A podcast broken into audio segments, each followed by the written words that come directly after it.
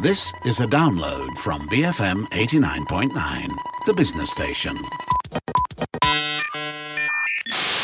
Good afternoon. This is Live and Learn on the Bigger Picture, and I'm Kelly Anissa. The International is an annual Dota 2's esports tournament and is one of the most anticipated esports events of the year. Today, we'll explore this growing area of sport and take a look at some of the legal and ethical issues that are currently prevalent in this industry. Joining me on the show today to tell me more about that is Richard Wee, who is a sports lawyer, and paralegal Brian Wu. Welcome to the show, Brian and Richard. Hey, hi, Kelly. Nice to be back. So before we go any deeper into the topic uh, for our show today, let's start with the basics. You know, what qualifies as esport? Um, well, I'm going to try and take a jab there, despite being the uh, older guy here. um, a good question, Kelly. Actually, that is a common question um, we face, even though we are merely the solicitors uh, doing work on esports. Uh, but from what we can see internationally, uh, worldwide, globally, uh, any game, any computer game which has evolved into a competitive nature uh, between two person or more uh, has now become an esports. Mm. You know, yeah. so uh, that's how I think. Uh, I wouldn't say the word. How do you define or how do you decide what is esports? I would describe to you what esports is. Mm. And last year, 10 million ringgit was allocated specifically for esports in the tabling of our budget. And now, um, you know, esports will also be featured as a medal sport at the 2019 Southeast Asian Games. So it's clearly gaining some traction. Um, you know, so can you paint me a picture on how prevalent this uh, industry is here in Malaysia and globally? Well, I, I think I'm going to ask Brian to also take a jab on that, but let me give you uh, a slight overview first. Uh, you're spot on about the budget. Uh, uh, the government of Malaysia have granted uh, 10 million ringgit to MDEC uh, to uh, try and uh, get kick, kick, to kickstart uh, the esports uh, industry in Malaysia. Mm. And acknowledgement of the SEA Games is a very, very uh, essential, I would say, a big milestone for esports in Malaysia. So across the board, the um, the atmosphere and the uh, uh, the ecosystem of esports now. So, with regards to the ecosystem in uh, Malaysia, uh, because of the uh, government involvement, the government support, uh, it has become more and more prevalent among the Malaysians all over, all over the, the, the, the age group you know, uh, it, there is a perception that esports are played by the youth. Uh, that's incorrect. Uh, there mm. are many uh, fairly uh, adult players. Uh, someone who was 40 years old, male or female, they are actually getting involved in, in certain esports too. Right. And now with the potential professional capacity, professional career in esports and, and tournament for esports, more and more people are getting into it. So it's it's a it's a growing growing group. Maybe Brian may want to 23 years old ladies. Mm. Yeah.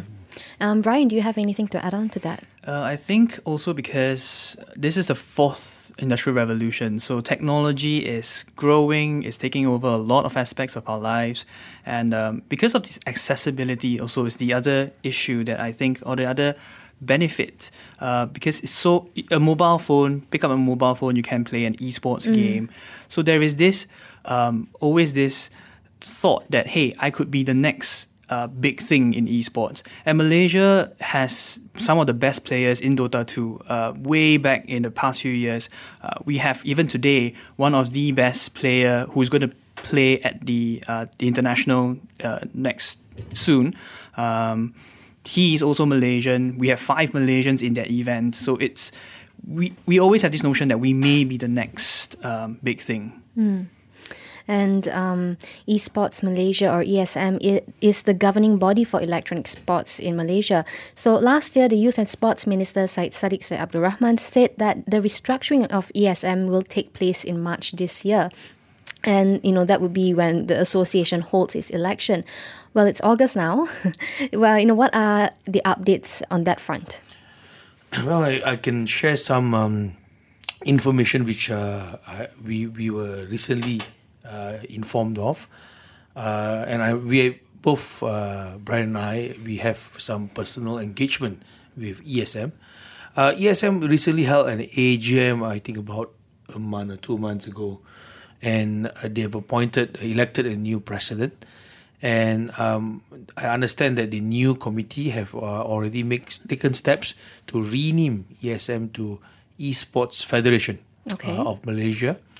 Uh, and uh, that same new committee have taken steps to uh, uh, get the esports team to uh, be selected for the SEA Games, the selection process, coaching. Um, uh, they are also now trying to change the way uh, they communicate and engage with the esports community. I understand they've even appointed a communication officer uh, to deal with uh, uh, communications with the community. Um, most of them are, are, new in the in the new ESM or also known as e- Esports Federation, which I think will be uh, formally announced very very soon. Okay. And in fact, today, just today uh, at MDEC, uh, they had a press conference uh, announcing the new Level Up uh, conference in 2019. I think it's the fourth uh, Level Up conference. So the new uh, process is going to be that uh, this conference will be open to the public instead of the usual register and come in. And at that uh, uh, press conference, uh, MDEC and ESM now they formally, in fact, they just announced that they are going to be known as ESF, uh, Esports Federation soon, sign a memorandum of understanding towards uh, building a esports project together. So there, there are things going on, and I think what uh, the minister YB uh, Saddiq has mentioned uh, way back earlier in the year has to some extent or large extent taken place. Of course, unfortunately, both Brian and I we are not privy to the uh, what exactly is happening in ESM. Uh, but uh, from what I can see, I think uh, the new committees taking over ESM is generally trying to uh, change, evolve, and uh, hopefully become more acceptable to the esports community. And how effective has ESM been in tackling issues in esports in the past? Oh. Either one of you want to take this? All right, that uh, I'll take the question. All right. Um, I, I think those um, those ESM committee members uh, who who prior to this, if they hear what I'm going to say, some of them may not be uh, they may not be happy. Uh, But I I'll just say it. Uh, that there were events involving uh, tournaments where players were not paid, events co-organized with ESM. Uh, some were actually organized by ESM. Of course, we will we will never know what exactly happened. Was it ESM's error? Was it the sponsor's error? Uh, we're not privy to that uh, information. But all we know uh, is that players are not paid, and these are players who who won, uh, legitimately took part in the tournament, uh, declared as winner, runners up, etc. But they didn't get paid uh, or never received their their um, prize money. They, That's what I meant by no, not get paid. Right. So uh, until now, they have not received. So that's that's quite bad if you ask me. As a, in any professional uh, setup for sports, uh, the key is to pay your players. So in the past, that was the one of the uh, biggest challenges faced by ESM, and I think uh, uh, that was what uh, why YB Saddiq had to say what he said, which you just quoted, because of that perception uh, that ESM may not have done enough. Uh, but uh, I'm not sure whether the new committee can deal with those uh, ch- uh, questions and challenges, which was I think happened about three four years ago. Uh, and legally speaking, if anybody want to take an action against ESM, they have about six years to take the action within limitation period, and it's still within six years. So I'm not, I'm not sure whether uh, any party who wants to to take action against ESM have waived their rights, etc., etc. I'm not sure, but that if you're talking about the past, that's the past. One of the main issues, uh, and uh, still haunting ESM until now. I see. Um, Brian, you are you yourself are a casual esports player. Yeah. Um, so when we talk about some of these reforms that ESM has uh, planned, what kind of changes are you expecting to see in regards to that? Of course, uh, one of the main things is uh, better player protection. We esports players work so hard. If you read about their daily lives, they spend hours and hours just not only playing a game. Uh, I think this is a misconception that people generally have that people just play the game of eight, mm. ten hours a day. Um, but actually, a lot of their time goes into researching. So, reading like what are the different changes in the game, uh, watching, re-watching my match again and again. Uh, what could we have done better? Researching on opponents. So, it's a lot of time spent in that side of things. So, with so much work and effort being put inside, the last thing we want is, or last thing esports players want is to not get the prize money, not get paid your salary. And I think this is a very prevalent issue in esports. Uh, very recently, even the top tier players have released statements of non payment of wages. Uh, and it's something that I think the scene has to grapple with mm. um, in order to move forward. And ESM being the governing body in Malaysia, I think this is one area which we can, they can put their foot down and do something about it besides some of the um, things that you just mentioned, such as better player protection, you know, what are some of the other major legal issues currently facing the esports industry? Well, if I first um, approach esports, uh, like any other sports, um, I mean, the moment the gaming community decide to switch the name to sport, uh, whether e-sport, A sport, B sport, but you use the word sports and you want to be treated like a sports, there are certain regulations for example, issues of doping. Uh, they, eventually, they have to deal with doping. Uh, all professional players all over the world, they play football, basketball, athlete, they're tested. It's no, no different than esports players. Uh, at the moment, uh, the, I, I think the doping process have not process have not really come in yet into esports. Number one, number two, the issues of integrity, which can include uh, many many layers of uh, uh, integrity. One is the players themselves. There's uh, issues of corruption, match fixing, match betting, betting on themselves to lose. Uh, there are many instances of that happening. Uh, and then when you catch a player, for example, say betting on herself or himself to lose, uh, what are the steps taken to uh, ban the player? Mm. Also not there. So uh, that flows nicely to the issue of the integrity of the association, uh, corruption in selection of president, selection of bidding host nation. So like the upcoming international by Dota 2. So how did they choose that host? Uh, was there any corruption? Yeah, as you know, in FIFA and o, uh, IOC, there are there are strict rules in in uh, choosing the uh, select the bidding host. The third issues of uh, integrity would mean uh, would include the in, for purposes of esports, the manipulation of the game because esports have is a software and so, if I uh, uh, uh, corrupt the software by putting in a virus, uh, would that affect the integrity of the game? Still not, still not addressed. So there's just two. One is doping. Two is integrity. The third one are the rules and regulation of tournament. Every tournament is different. We have differing rules, differing interpretation. It's very confusing. Uh, same tournament held in KL, uh, and Ipoh have two different rules that has to be addressed. Mm. Uh, fourth is, uh, I would say, the issues of media. Uh, in most of the major sports, the, the rules governing media, uh, what you can and cannot uh, broadcast. So esports have that problem because you, anybody can stream the game live, uh, and esports effectively doesn't need television at all. So we will not get very unlikely to get similar deals that we see for the Premier League and the Olympics worth billions of dollars to showcase or showcase on on television because in esports they don't need it. That community use the internet to stream. So how do you deal with that? Because they are streamers and then they are streamers of streamers and then they are people who steal someone streaming and stream on their stream. So uh, how, how do you deal with that such a big yeah, web of big problem. Yeah. yeah. Um, you know, I'm just curious. What does e-doping look like? what? What? Well, yeah. Brent, you you you you you're good at this. What do you do this? E-doping um, is basically something you do to give you an advantage in the game. So there are two ways these things can happen. Um, actually, three. One is you actually uh, modify the software itself.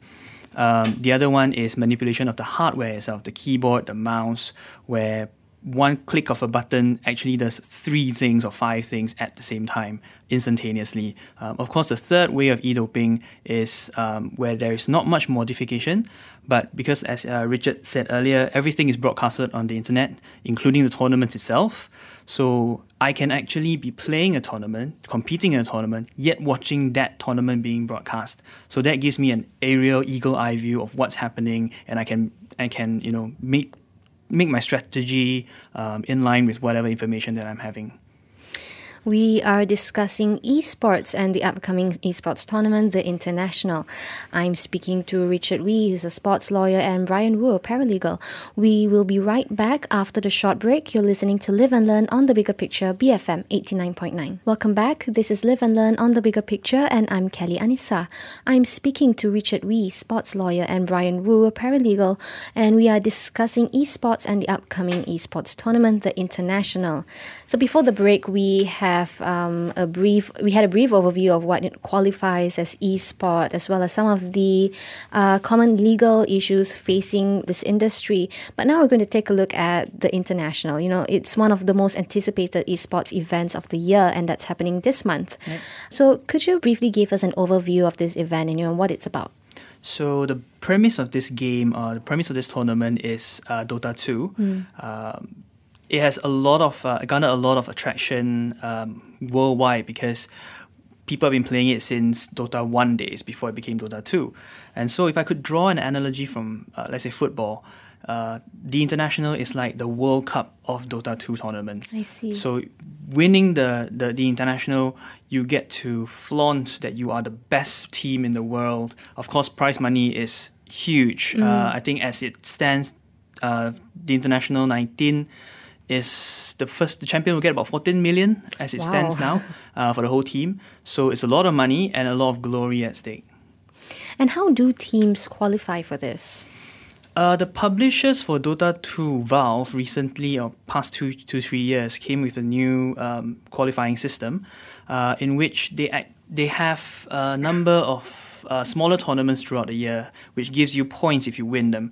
So the top 12 um, points accumulated, top teams with the top 12 points would immediately qualify for um, the international. At the same time, there's another six slots which are open to regional qualifiers, which means anybody in the world can take part in uh, that qualifiers and possibly make it to uh, the international. Hmm. So, Richard, of the legal issues that you mentioned earlier, how many of those do you actually see being a concern for a tournament like the international? Uh, this World Cup Dota, uh, the international, is one of the better organized. In fact, I would I would dare say one of the top organized esports tournament. Very well managed. Uh, the proper internal disciplinary rules. Uh, I, I think uh, they have mechanisms to keep an eye on the player. Um, any opportunity or any chance to uh, manipulate the game is uh, extinguished. So it's it's a it's a fair, fair play fair play game. Mm. Uh, effectively, as you know, in sports we want to be treated fairly. You want a fair game to win. So uh, the international is very well run, and it's something which um, a, a, standard which we can uh, aspire towards, or uh, for an aspiring tournament organizer, look at what they are doing at the international, learn and apply it to your tournament. Hmm. And so this season, uh, three Dota 2 players made racial statements. One was banned by the publisher from comp- competing in a major tournament. Um, another was kicked off the team, while the third was only given a warning by the team and had to give up his winnings from a major tournament, as well as give assurance that such a situation will never happen again. Um, so, Brian, you know, what are your thoughts on that? It seems like three, uh, you know, three very different ways of dealing with a similar issue this is one area where uh, Richard and I have um, have noticed and we have an issue with. Uh, that is the strength or the authority of the governing um, agency or organization. So, if we take um, FIFA for example, if FIFA bans a player, he is banned worldwide. Uh, of course, there is a reason. We know why exactly that person is banned. Um, however, in esports, each game has their own publisher which owns the rights to the game. Therefore, they set the rules. They can allow a player to play or not play, uh, for that matter. So, in this situation, uh, we are not sure what exactly is the reason why certain players are banned, certain players are not, certain players are given a lighter sentence, uh, because there isn't really a formal state, uh, a statement like a decision or grounds of decision that is uh, released by the publisher. So a lot of times the community can only guess um, why the publishers choose to make such a, a sanction, give us such a sanction or punishment. Um, but we feel that that is an area lacking in esports, that mm. the publishers can do something more about the disciplinary part of, of, um, of esports. So this is, um, you know, this... The, the major tournament we are talking about is that also the international in this case? Uh, they were the smaller tournaments that give you the points to qualify for mm. uh, the international. I see. Yeah. So those do not fall under the jurisdiction of the main um, event itself. Uh, they do. Um, however, a lot of the statements release um, leaves a lot to be wanted. Um, to be craved for because for example when the person when one of the players was banned from the major tournament um, all the publishers did was this player is banned, full stop, sort of kind of thing. Mm. So there was not much of an explanation. Um, even if there was, it was very little. Um, we know the player was banned for uh, for concealing, for trying to cover up. Uh, however, it does not explain why later on another player got off pretty much scot free. So it's still that big grey question mark that we're not too familiar, we need to understand. I see. And, um, you know, if we look deeper into the Dota 2 professional scene, um, you know, there seems to be some criticisms about unequal punishment. So, years ago, a Russian Dota 2 player solo was found to have been involved in match fixing, and he was given a stern warning by the publishers. And after that, um, a Dota 2 team made up of Malaysians were also found to be involved in match fixing, but was instead given a lifetime ban from the publishers. So, you know, thereby effectively ending the careers of these players. You know, why the differing punishments?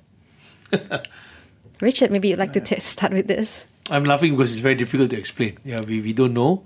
Uh, and uh, carrying from what uh, Brian said earlier, uh, many times when decisions are made to uh, stop, ban, suspend, uh, fine a player, we have no idea why. Mm. and of course, this sounds like a very selective prosecution or persecution uh, that uh, uh, two Asian players or Malaysian players were were given a lifetime ban, but the other player was not. So we we uh, we feel that uh, that the lack of a uniform um, uh, ruling, uniform, well, I would say punishment in, in, a very loose way would would be helpful. We need that, and we don't have it in, in, in esports. So mm. hence why we have this problem. I virtually cannot answer that question because we do not know why. To be fair to the publishers, there are some publishers in which their esports actually have a book of rules and regulations. Uh, for example, the Overwatch League, there is a rules and regulations that has been issued by the, the commissioner, uh, and in that, if you breach or you do not follow one of those, you are actually liable for punishment. Um, however, the, the large majority of other esports do not have such a rule uh, or regulation, and Dota 2 unfortunately falls within that um, that criteria that, that category. And um, the only thing we could possibly, or the community possibly guess um, why this is possible, uh, why this is such a, a situation, is because um, the first match fixing that ever happened happened before there were a there was a stern warning or announcement uh, that you know this will not be tolerated. Uh, however, the Dota 2 Malaysian team that match fixing happened after the announcement. Um, so of course, if you made an announcement that you won't tolerate, the punishments will be more severe. Uh, but we will need more rules and regulations by the publishers in, in their own respective esports. Mm.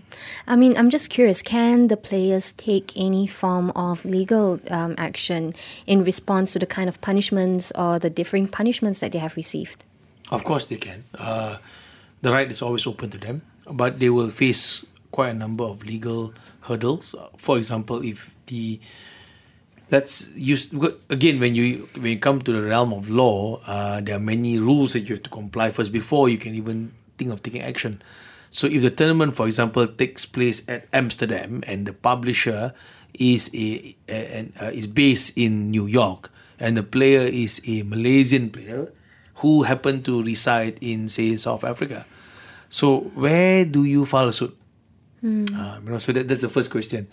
And then, if o- of course, some people, some lawyers may say, "Oh, we'll file in New York." So it's not easy for a Malaysian to to file a suit in New York, uh, Right. and uh, so that, that there are practical challenges. Though legally, uh, the player in that kind of situation that we mentioned uh, have that avenue and they can take it up, but it'll probably cost them quite a substantial amount of cost to to, to proceed. I think to add on to Richard, Richard is right in that um, there is this whole issue of jurisdiction and cost, uh, but we also shouldn't forget that at the end of the day, one major difference between esports and sports is that sports belong to nobody. No one actually owns the right to football or, or badminton. Uh, but in esports, Dota 2, for example, someone actually owns the game, the right to the game. And so the players are playing it based on a license from the publisher. So when the, the publisher bans a player, he's effectively saying, I'm revoking my license for you to play. So you don't have the license to use my product. Um, you don't have the license to, be, to play the game. Uh, therefore, effectively, you can't play Dota anymore. So it's not just like FIFA where uh, there's a cumulative agreement, uh, whereas this is quite uh, legal in the sense that there is there is actually a document that you have to agree to uh, in order to play the game. So the revocation of license is the right of the publisher. Uh, something that we have to bear in mind as well. I see. Um, and over the years, the international has always had, um, you know, the issue of players getting their visas rejected or not being able to get their visas in time for um, the this tournament, and in as a result of that, it would deny the player from competing at it, and you know, it also affects the team's chances of winning. You know, what are the reasons behind this, and know, what can be done to tackle that issue? Uh, when it comes to visa, um, athletes usually have a special visa to enter, let's say, the United States. So um, when it comes to esports, unfortunately, there are many countries that don't see esports at the same level of sports. So when you apply, Dota, uh, the international traditionally has always been held in uh, the US. So when they apply for an athlete's visa or P visa, um, they are rejected on grounds that you are not technically an athlete, so you would have to apply for a different kind of visa. Um, but given a short timeline, it's very difficult for them to reapply for another form of visa. Um, so for Valve, at the very least, um, what they're trying to do to circumvent this issue is to host the tournament in different countries. So last year we had it in Canada. This year will be in China. Um, of course, as Richard mentioned earlier, there's also the issue of w- what's the bidding process? Was there a bidding process? How does the selection of countries go? Um, and that is another legal issue altogether. And as you've just said, um, there is always that issue with how people generally perceive esports. You know that it's not an uh, you know a quote actual sport. So how do you respond to that criticism? Should um, esport players be entitled to the same rights as athletes in physical sports? Um, at the moment, um, eventually, yes. I think the the the esports athletes will eventually be acknowledged uh, fairly similarly to the uh, normal athletes and the traditional athletes that we have. Um, but at the moment, uh, it'll take time for people to acknowledge that. I think if you ask, for example, a rugby player or a uh, football player, they they'll be quite unhappy that someone who just sits down on a chair and play a game will be considered an athlete, whereas uh, this person who is busting the guts out on the pitch, uh, getting injured, breaking their legs, is also an athlete. So because most people still equate sports to the sweat, the tears, uh, running on the pitch, uh, or on a badminton court, a squash court. Uh, but uh, esports, uh, uh, and therefore there lies the problem because people really don't understand what esports players do. Uh, yes, of course, the the at the crux of it, the esports players really just sit down and and uh, mentally uh, focus on the game and using their reactive skills, uh, their fingers in the hands, uh, to control the keyboard or the whatever uh, um, uh, instructive panel and try to compete the other person and win. But behind the scene, this player actually, for a professional player, would have trained six to twelve hours a day. Uh, they live in a particular bungalow house or what certain home uh, together. They eat and sleep together so that they work as a team. They understand each other. Dota 2 require three or four players to play one go. So A needs to know B, B needs to know C, C needs to know D. And again, many people may not know that esports professional teams have psychologists, some have nutritionists, and they also are required to run. They, they have uh, uh, they are required to stay healthy. Uh, Right. they, they, they, they need to be fit. They do, they may not have six packs muscle, but they uh, have a six packs brain, for example, to, to play. So uh, I think mindset needs to change. Uh, I, I don't blame a, a physical sports player to say, hey, how can this person be a player when I'm the one, you know, bursting my guts out? I, I don't blame that mentality because they don't know what esports player go through. Um, so eventually, I think more once people begin to more understand what esports players do, what they go through in order to win a game, then yeah, they'll change. Don't forget, we had this same problem with X Games. So 15, 20 years ago, when people were jumping around on BMX, I remembered some elder people said there can't be sports. You know, uh, climbing a, a rock that can't that can't be sports. But now rock climbing uh, is an Olympic sports. Right. So and, and no one is complaining. So it'll take time, and I think eventually, uh, esports players will be on the same level with uh, normal players. Yeah. And Brian, um, you know, what are other general legal issues that you are looking for uh, Valve to address for the upcoming 2019 or 2020 se- uh, season? Well, Valve has um, indirectly expressed that one of the issues they want to tackle in the coming um, announcement they're going to make at the international is racism in Dota 2. Uh, particularly at the competitive level, um, there were racial slurs being used in pro, um, official games. Uh, so that is one issue that we are looking. Uh, we're waiting to see how Valve will handle the issue. Uh, the other issue is uh, the last year Valve actually um, said that they want to they wanted teams to stay away from betting sites and sponsorship from betting sites. Uh, of course, this is an issue of integrity uh, because you want to be you want the players and the team to be not only to play fair but to be seen to be playing fair. And uh, so they they gave a, a announce they made an announcement saying that teams should start staying away.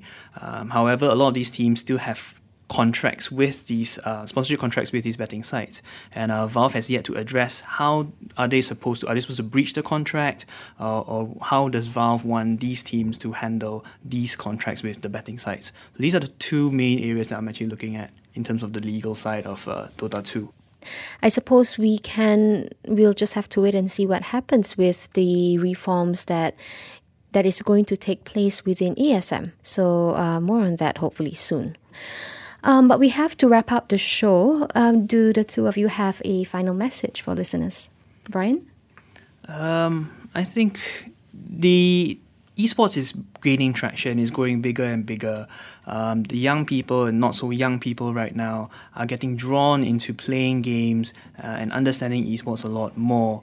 And I think um, companies, uh, governments, associations, organizations have also shown an interest in esports. So uh, while it is very um, encouraging to see the growth of esports uh, and the attention that it gets. I think esports itself needs to quickly get in place certain regulations uh, to regulate itself and you know rules um, and to sort out these main issues before they can actually go be carried to the next level. Yeah, Richard.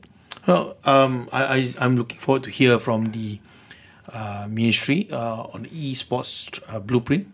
Uh, see the direction of the government with esports. Number one, number two. Um, uh, I also hope that the, uh, uh, my, my, the ESM or uh, Esports Federation they will uh, take steps to, uh, we, and I'm, I'm confident they will. They take steps to uh, get things better and more effective for the community.